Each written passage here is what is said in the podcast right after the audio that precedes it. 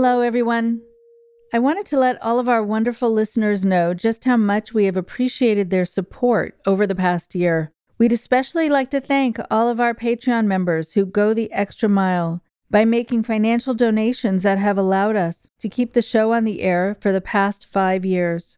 In those past five years, we've released nearly 400 episodes, garnering nearly 3 million downloads, which is only possible because of listeners like you.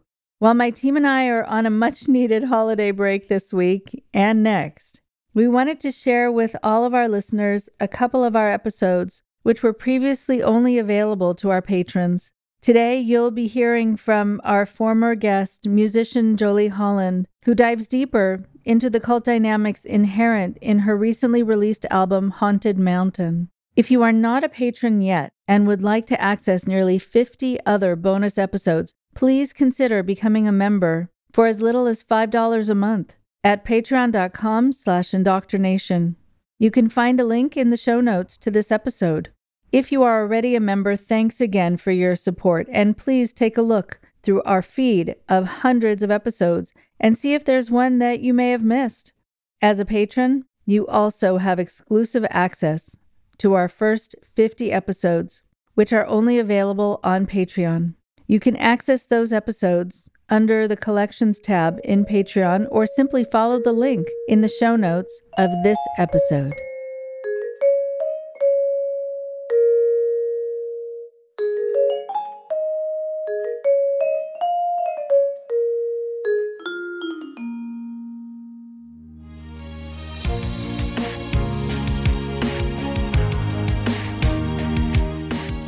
Thanks for tuning in to our Patreon exclusive bonus episode. Listeners like you are the reason we keep the show going, so thanks so much for your support. And enjoy this bonus interview as our thanks to you.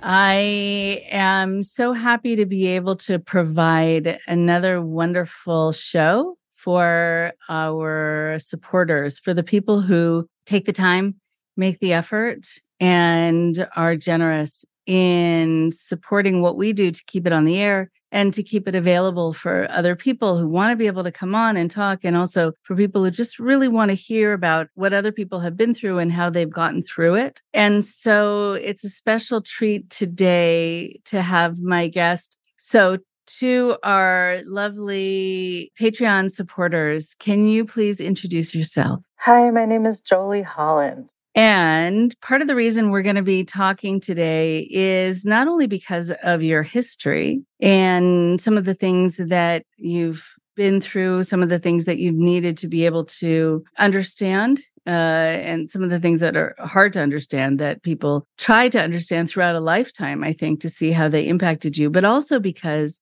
you have this wonderful gift. You are able to create music and you are very talented and you have actually come out with a new album. And I'd love you to spend a moment talking about the album and then we'll get into it in more depth. I wrote some of these songs with my friend Buck Meek, who's in the band Big Thief. It was great to be able to have that kind of collaboration with him. That was super fun. I produced it as a trio, which was really interesting. I'd never done that before. It was um, with two of my long term collaborators, Adam Brisbin and Justin Veloso. And we did most of it in um, in the middle of nowhere in this uh, it's not it's not the middle of nowhere now, but it really used to be. It was in the off season for rock climbers. It's a place called Smith Rock, which is you know I don't I don't climb, so like I, I had never heard of it. But our friend's grandfather bought land there when it was worthless, and then now it's a rock climbing mecca. He's a musician and he started this beautiful studio out there. So we uh, were in view of, of all the incredible rock formations. It was so great. And like a herd of deer would go to sleep outside one of the windows every night. It was incredibly isolated. Wow, that's amazing. Quite beautiful. I know a lot of people who are artists find environments to be in that help them sort of um, quiet their minds or are able to um, let their creative juices flow. There are a lot of people who find nature to be a wonderful collaborator to their music. And so I'm really glad that you got to explore somewhere new, somewhere quiet and remote. What did it provide for you being in that space? I've made a couple records out in the middle of nowhere before, and you're giving the band a case of cabin fever basically you're just like everybody's like isolated and there's no restaurants you all have to cook for each other so that was really cute and people were you know sharing kind of like family recipes and that kind of thing like the engineer is a french guy octave zangs. First of all his first name is octave. Such a cool musical name. So I remember watching uh, the documentary that came out pretty recently about Neil Young. It was such a good documentary. You get to really know him and see him now, but also how how he's reflecting back on the time that he did these barn recordings and what it was like just to be, you know, on his land in the country, but also be in an actual barn doing the recordings and how it changes the feeling and changes the music to a certain degree, just the sound, the overall sound. It's very cool. There's a song on the record called Feet on the Ground. I'm trying to create a new project for myself that's anti patriarchal dance music. And I think about like other people who are doing similar stuff, like Pussy Riot and ANOHNI and Le Tigre. And like, I don't know, I'm just like, trying to approach it for myself. Like I always try to redefine what protest music means. And the drum track on that was all about barn sound. Like we reamped a drum machine and then played it in the barn and then recorded that.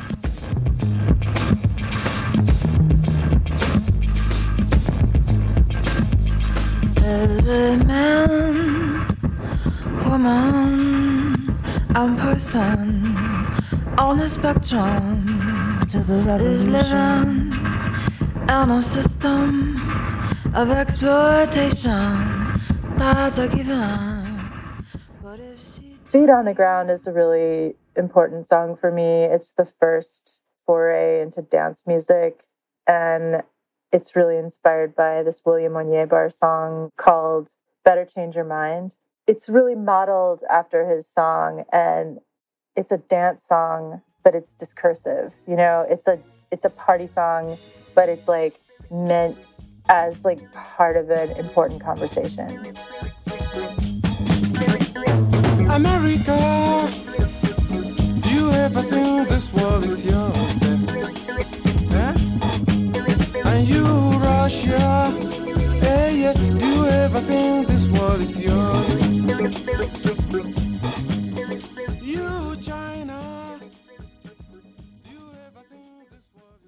one of you is the first way that I was trying to write Feet on the Ground. Like I was trying to write an anti patriarchal song, kind of like a protest song from the inside out that's not confrontational but more intended as like a transformational song it's it's really interesting to me the way it happened like i was trying to come up with images that have that kind of power for me. And i read jerzy kosinski's book painted bird when i was 13 that song just like appeared to me. Like i wrote it in 15 minutes.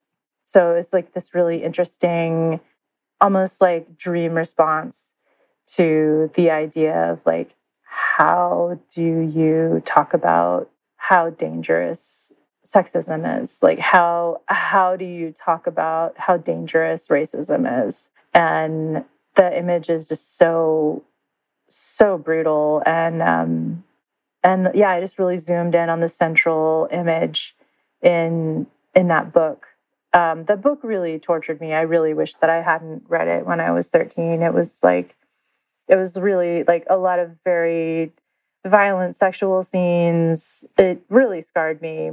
I literally read it because there was like a cool illustration of a bird on it. Like I and then once I started reading it, I couldn't stop because it's so intense. It's the story of this little Polish kid, a blonde-haired kid who is not immediately perceptible as being Jewish and he's like walking out of rural Poland in the aftermath of the Holocaust and he keeps encountering these horrible scenes and one of them he watches these two country boys that are trapping birds and then painting them all the wrong colors and then releasing them to their flock and then watching the flock kill them.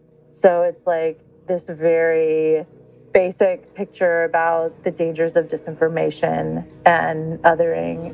Just like a soundscape wrote a terrifying book about some horrible hicks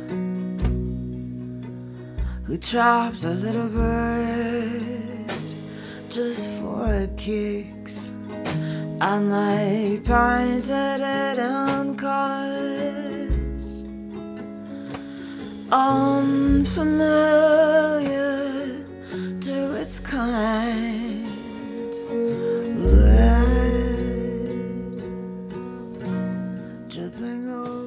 It's so interesting thinking about like how even the very finest shades of othering create so much danger. Blue,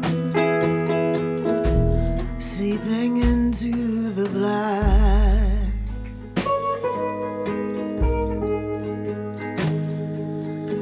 Yellow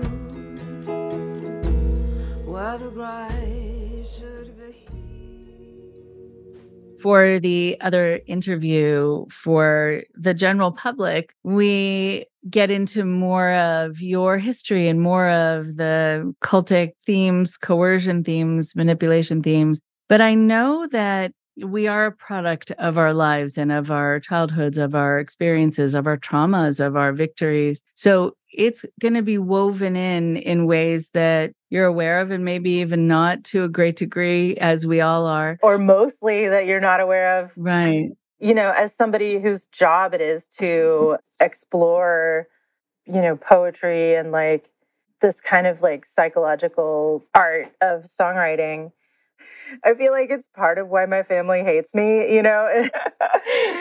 They're just like, shut up, shut up about that. Nobody wants to talk about that. Nobody wants to think about that. But it's, uh, you know, it's my orientation. And I had this thought last night um, after we'd been up late with my partner and his broken toe, and uh, like a 4 a.m. thought, like just being really aware of how my upbringing is was just all about self-hate is good. Just really hearing that that i was raised with like self-hatred as a positive quality.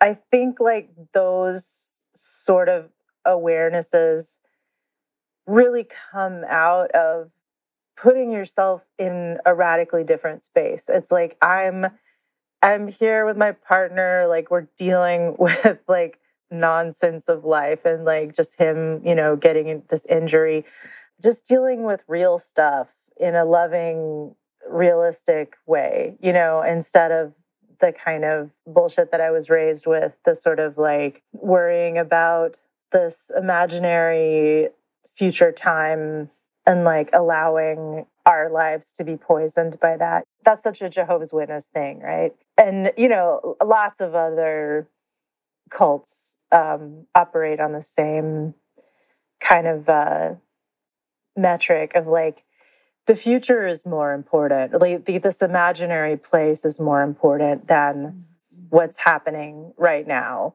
Right. So we're going to be able to uh, explore that more at uh, another time. But I know that there is something that permeates everything that that we do. And as you're saying you know just in ways that you might not know to a great degree. But i think that there are these themes that are going to pop up. And especially uh, if as you're saying that you know self hatred is good there are a lot of cultic groups that talk about suffering being of value.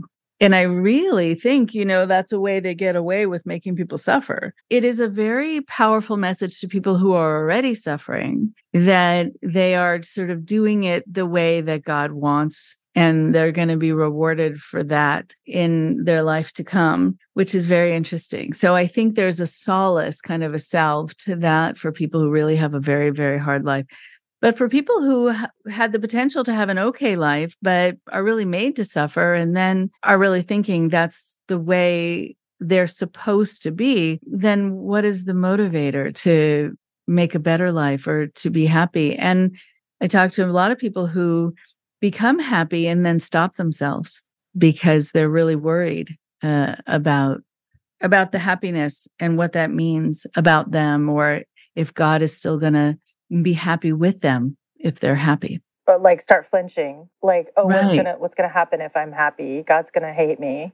Right. There yes. And there are all these adages about how uh, when you're enjoying yourself when you're laughing that's when the devil's going to get you you know? So people do learn to be um on guard. I'm wondering just to focus particularly on your album, but I really want people to have a sense of you and your life as it moved into being a musical life. Because there there is something about being raised many generations into a cult into Jehovah's Witness. I'm wondering at what age you got interested in music and what was your first foray into it? Was it through an instrument? Was it through your voice? What happened? I'm just musically oriented. Like i never had classes. In school i was in orchestra but like i didn't get like a lot of meaningful education there. My teacher was about to retire. She was going deaf and i helped tune the instruments in the whole class. This is such a blessing. She couldn't hear me so she didn't know that I was improvising like almost the entire time because the music was so boring, right? But I mean, it's also sad because like I didn't have anybody to kind of like pull me along, you know? And my parents, they're waiting for the end of the world. So like they weren't. And like, you know, in the cult Jehovah's Witness that I was raised in. Like, if I wasn't a housewife, then nobody cared what I was doing. You know, like if I wasn't a housewife, then anything I was doing was shameful. So no support. And and I, I still have to fight this sense of like, if I do something well, people will hate me, which is, of course, true. I mean, like, you're gonna, there's gonna be like nasty, like jealous haters. But like, for me, it's like this very existential thing of like, if I succeed, I will lose my most beloved people, right? That's like, unfortunately, that's like a very basic thing that I learned. So I really do have to like watch out for repercussions in in my life. If like I I need to make sure I'm never listening to that voice. Yeah, so I was first viola and without, you know, really reading from the page, which is, I feel so sorry for the entire viola section if they were trying to follow me. And it was just always this place of solace because, like, nobody cared, you know, because, like, I, you know, I already wasn't doing the thing I was supposed to be doing. And at least I wasn't, you know, fighting with my sister or something. So, like, I would just go to my room and play music. that was my coping mechanism. Right. So a lot of people who get started in, in, music, they talk about it being their solace, their place where they can retreat to. The thing that also sometimes drowns out other sounds, fighting in the house, fighting in your head. You know, it gives you a place to hear sounds that are mm, much more pleasurable and also that you have mastery over, that they're of your creation. And I wonder how much music was able to do that for you? Oh, yeah, it was awesome. I would go out and get lost a lot too. I was, we were, we lived in these like massive suburbs on the outskirts of Houston. And the hilarious thing about Houston is like there's these giant drainage ditches everywhere and they call them bayous. They're like concrete ditches, but there's still a lot of wildlife out there. You know, it's like, it's still pretty it's still pretty amazing. So I just like go outside and fucking write songs. And it's also a point of connection. So you, once you do that, you meet other people who do that. And also sometimes people just want to hear you do it so they connect with you.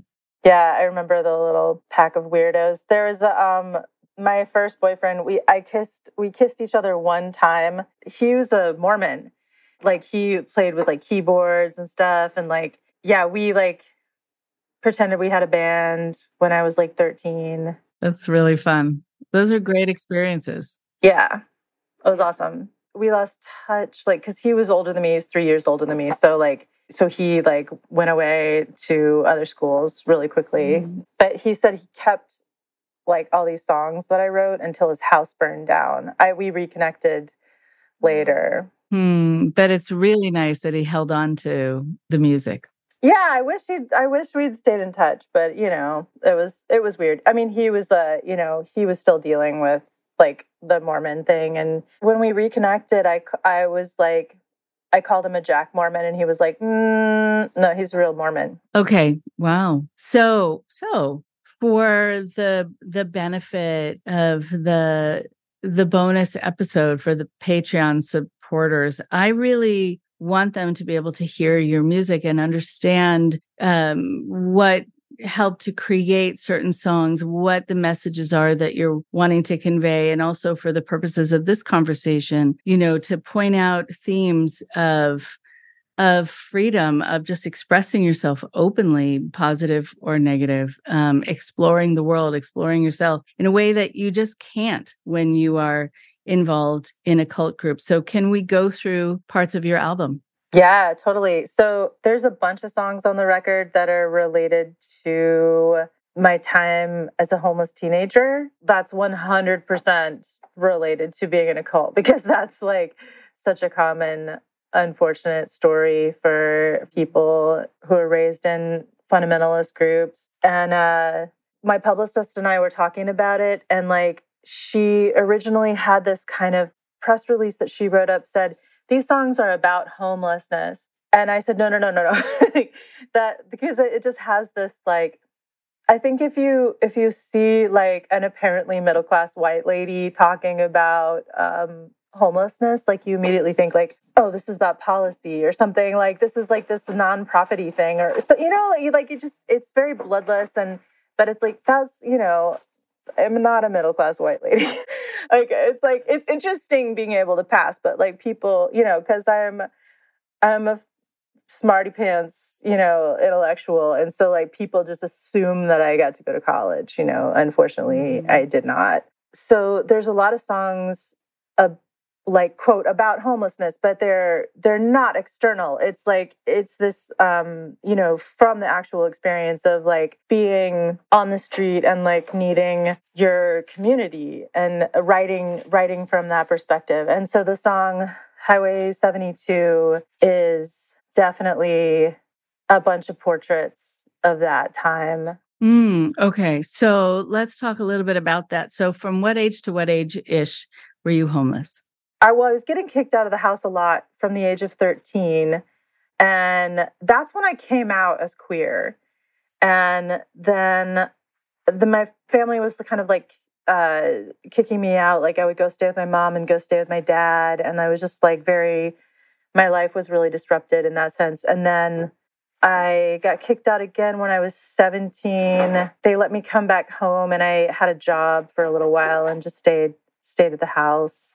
And then from 19 to 24, I was extremely rootless. And looking back at it, I think one part of why I lived that way is that I had a lot of PTSD about houses, about like living somewhere. Like, even that alone was like really scary. And like, I couldn't admit it to myself. And it was also just, you know, where I was coming from just like made it so hard for me to understand like how people do things, right? Like I loved seeing uh, that show Unorthodox.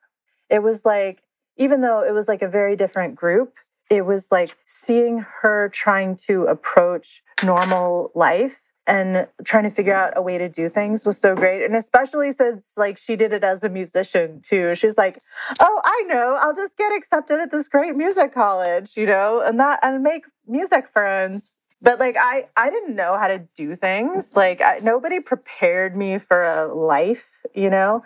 Nobody encouraged me to like do anything practical at all. You know, it was just like, you know, the, the end of the world will fix everything or whatever, whatever kind of bullshit. Like Right. Right. Right. Okay.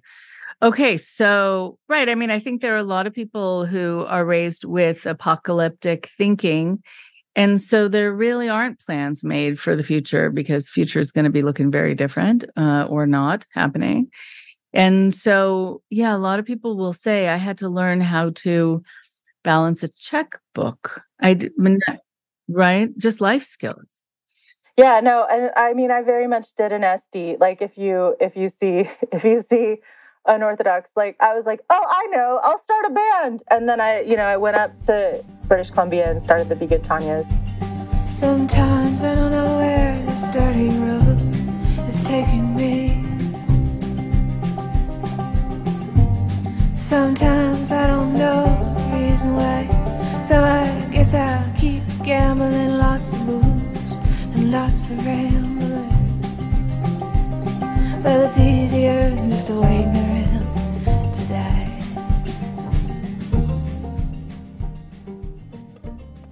It was a really marginal existence. Like it was very intense trying to stay up there because like I was an illegal alien. Oh, wow. That's right.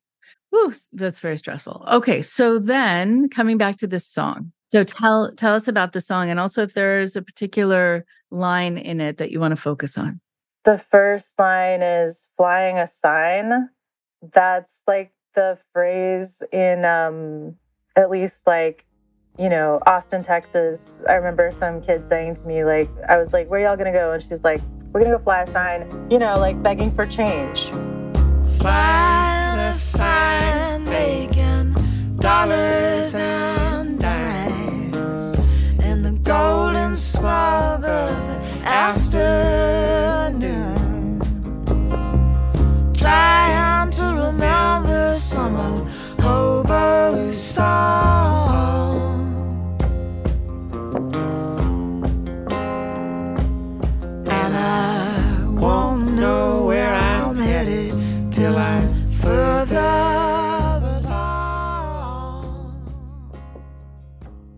Played on the street a lot. I played violin on the street, which is like people don't expect to see a violinist on the street.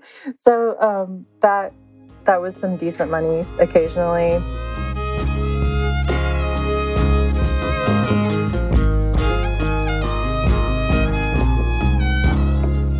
Wow. So you taught yourself to play violin. hmm Wow. Where did you get a violin, by the way? Oh, I'm very good at um, picking the best terrible violin in a pawn shop.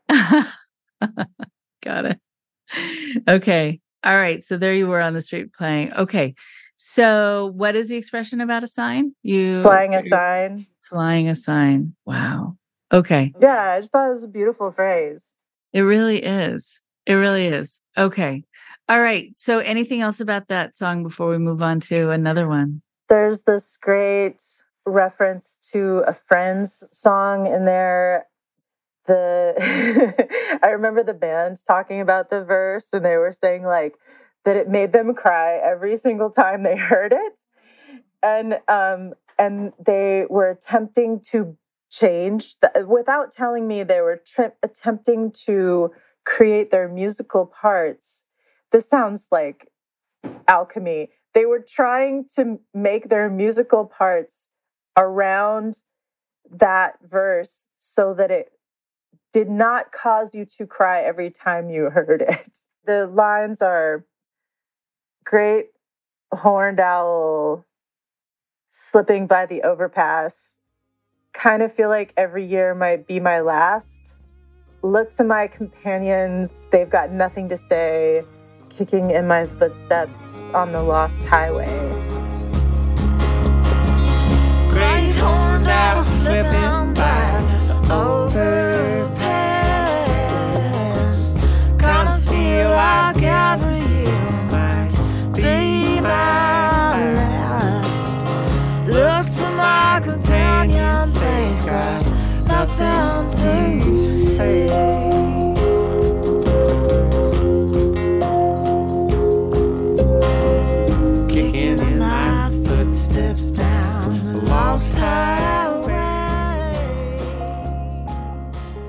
So, like the Lost Highway, that's like a reference to the Hank Williams song. And like as I'm talking about it, I wonder if it was actually a Luke the Drifter song, which was his like very Christiany guy perspective. He had kind of like a preachery uh, sub sub character that he did called Luke the Drifter. I'm a rolling stone, all alone and lost.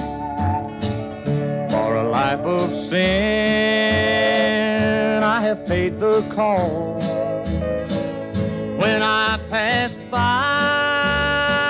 all the people say, just another guy on the lost highway. Yeah, I think Lost Highway might be a Luke the Drifter song, which is like, you know, they're like sad guy being like, I should be in church right now, you know, or or whatever. But it's a Lost Highway is really, I feel like it's an important American song, really bleak.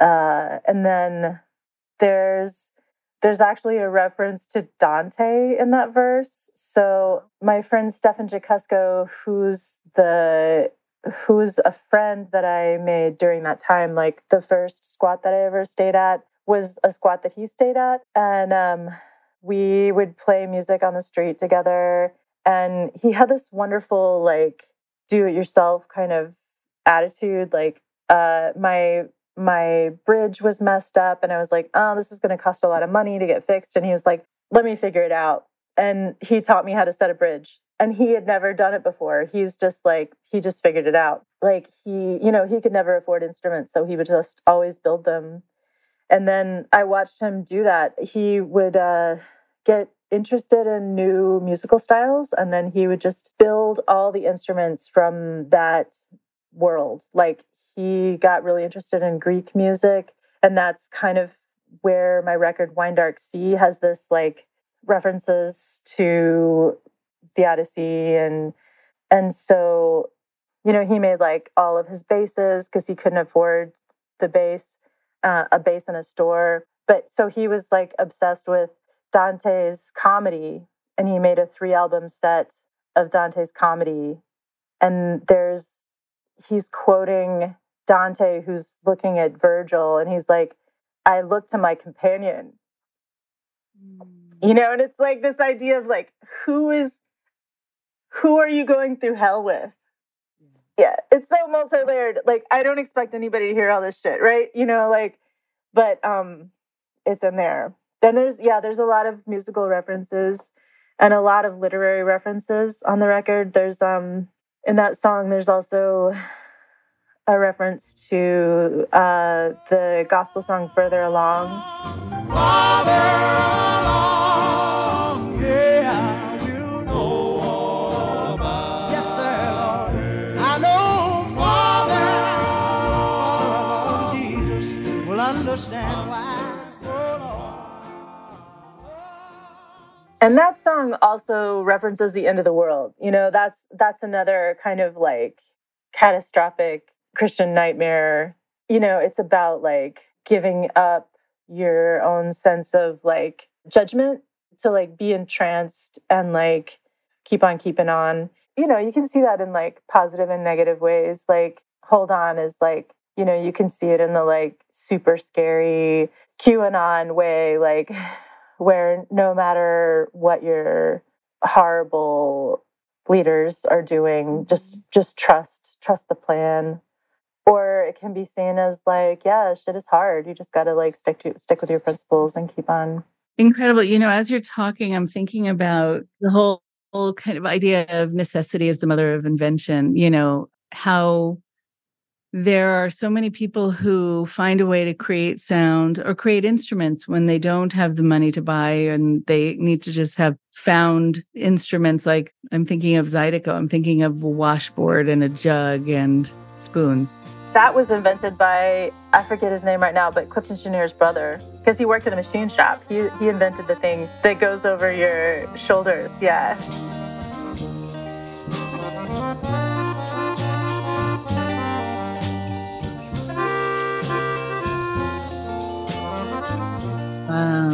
Incredible. Incredible. And I think about the it's interesting. A whole body of music called Terezin after the concentration camp, but um, music that was created during the Holocaust, where people wrote out, or they just did it in their head, but they wanted it to be remembered and they wanted to be able to pass it along to future generations. So they would find just a piece of cloth or paper or underside of a rock and write, you know, scores of music. I love Messiaen. We just went on a date to go see Messiaen. And um, my partner Ben just did a Messiaen piece on synthesizer. Wow. That's amazing. So, right. So let's keep going with this album because I guess I want, of course, I want people to get it and there'll be a way to get it in the show notes, but there is something just about as you're going through it and i'm seeing the emotion that's coming up that I, I could only imagine what it was like to write it and also to need to sing it. So what other songs do you want to highlight for us? The song haunted mountain i wrote most of the song and then like there's two verses and a chorus and then buck meek added a third verse and i i love what he added. That song came out of this feeling of like eh, like it's definitely told in this like very mythical way like where you can look at it as like i saw somebody in the press describing it because buck recorded a version and i recorded a version so people have been writing about his more than mine obviously because he's a you know more popular artist but like mm-hmm. somebody said about the song that it was like from the perspective of a hermit who falls in love with a mountain that is like the kind of surface reading. But like for me, it was like this almost like mythological way to talk about what it feels like to be in community and what it feels like to, I don't know, just belong. I love this phrase from the Torah. I don't know, like, I don't know where it's at, but like, like the stones would cry out. It's the sense of like that justice is um, omnipresent or you know and like like almost like an animist power right? That's mm-hmm. inherent in everything. Oh my god i'm all weepy. But um like but i think that's true in the sense of like i mean i love learning about like animal sense of morality you know and that like that like it is that it is like not just a human thing and that it's also something that you can count on. Like, if you do explain an injustice, like, people will respond to that. You know, coming from a totalitarian system, like, you're taught that, like, that isn't real. You're taught that, like, the only reasonable connection is with these authority figures. And so the image of, like, radical reciprocity, you know, which also comes with the ethos of mutual aid and um, just community and like community care is the antithesis to that um, authoritarian vision of like the only only good things come from some like nutty monarchist vision. I'll drink the water of this haunted mountain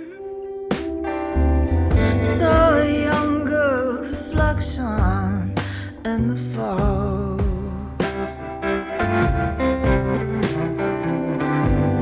The river rose around me. I was swept up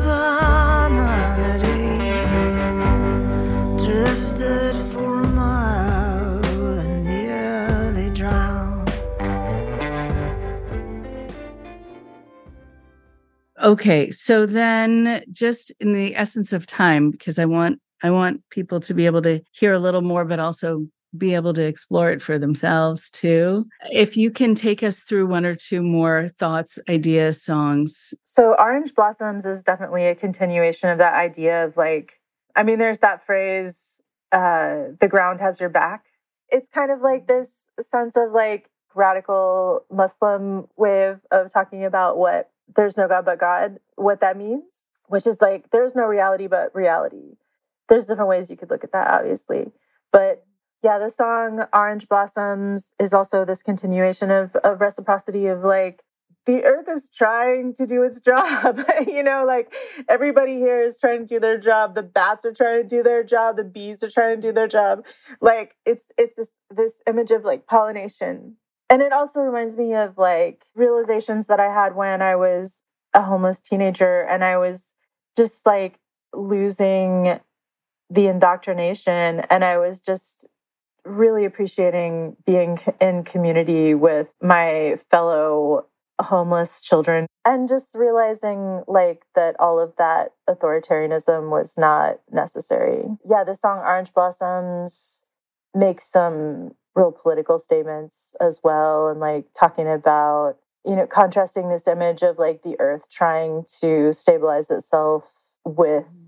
just scary billionaires doing insane shit and like talking about talking about wars and there's this image in the song of that I heard through leftist circles that fascism is like an action movie and that it's like it's such a simple idea. It's like this guy is going to come in and fix it all. Cause we all know how the action movie goes.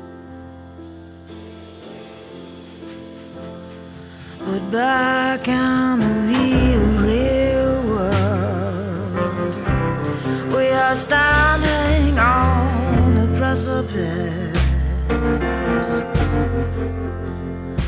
Another single soul on this spinning globe is captive to this dick measuring contest. Incredible.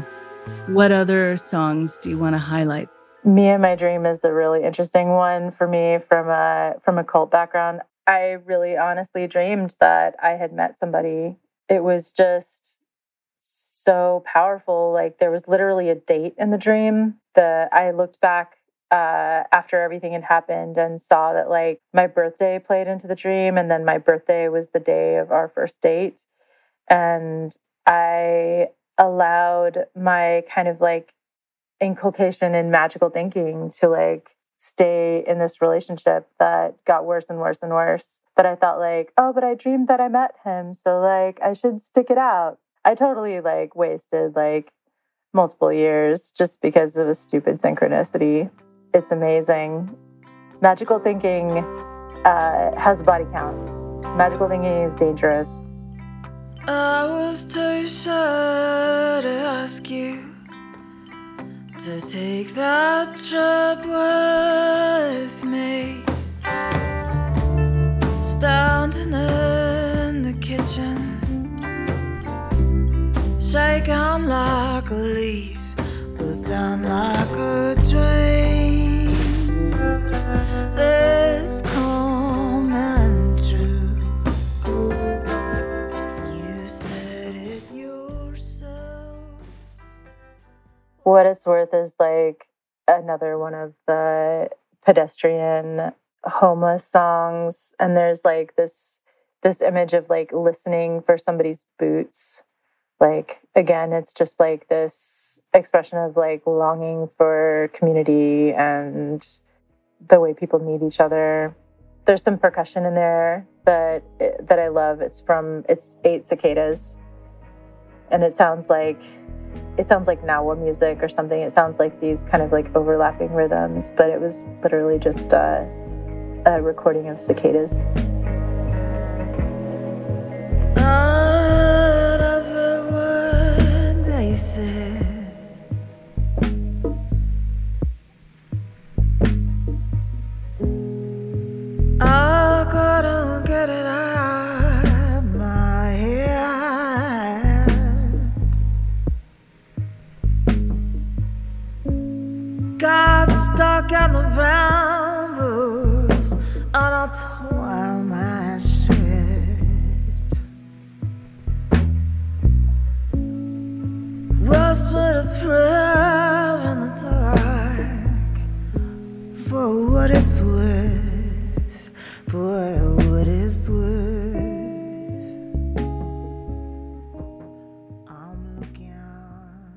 From first listen, it would be 100% possible to not hear these themes. You know, like I think it's completely possible for other people to just project all kinds of other experiences on them. And I definitely don't mean them just to be about cult stuff, but like also it's like this is my life you know like i i can't escape my identity as a fourth generation jehovah's witness it's just like so part of my story Thought I heard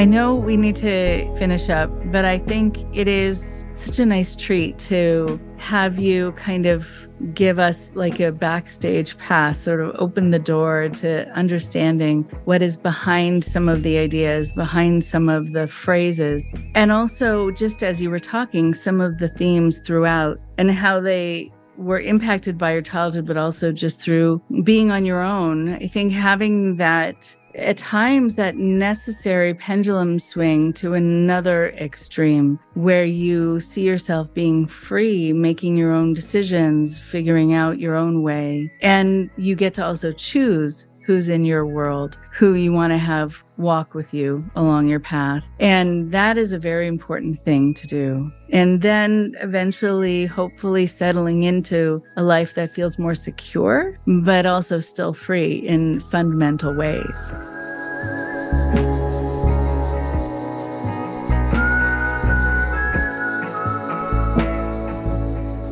So, thank you so much for letting us know about your process and the thinking behind so much of what you put together on this album. And where can people find it and where can people find you? Hopefully, the music is available in all the places. If they run out of vinyl in stores or physical copies of things and you want those things, you can get them through my website, which is joliehollandmusic.com. But it should be in stores and um, in all the streaming services as well. Wonderful. Thank you so much for today. Thank you so much. Thanks again for listening to our Patreon bonus episode. Your support is crucial to keeping the show on the air. Don't forget to subscribe to our YouTube channel and follow us on Twitter and Instagram for more content and resources. Be well, and I'll talk to you soon.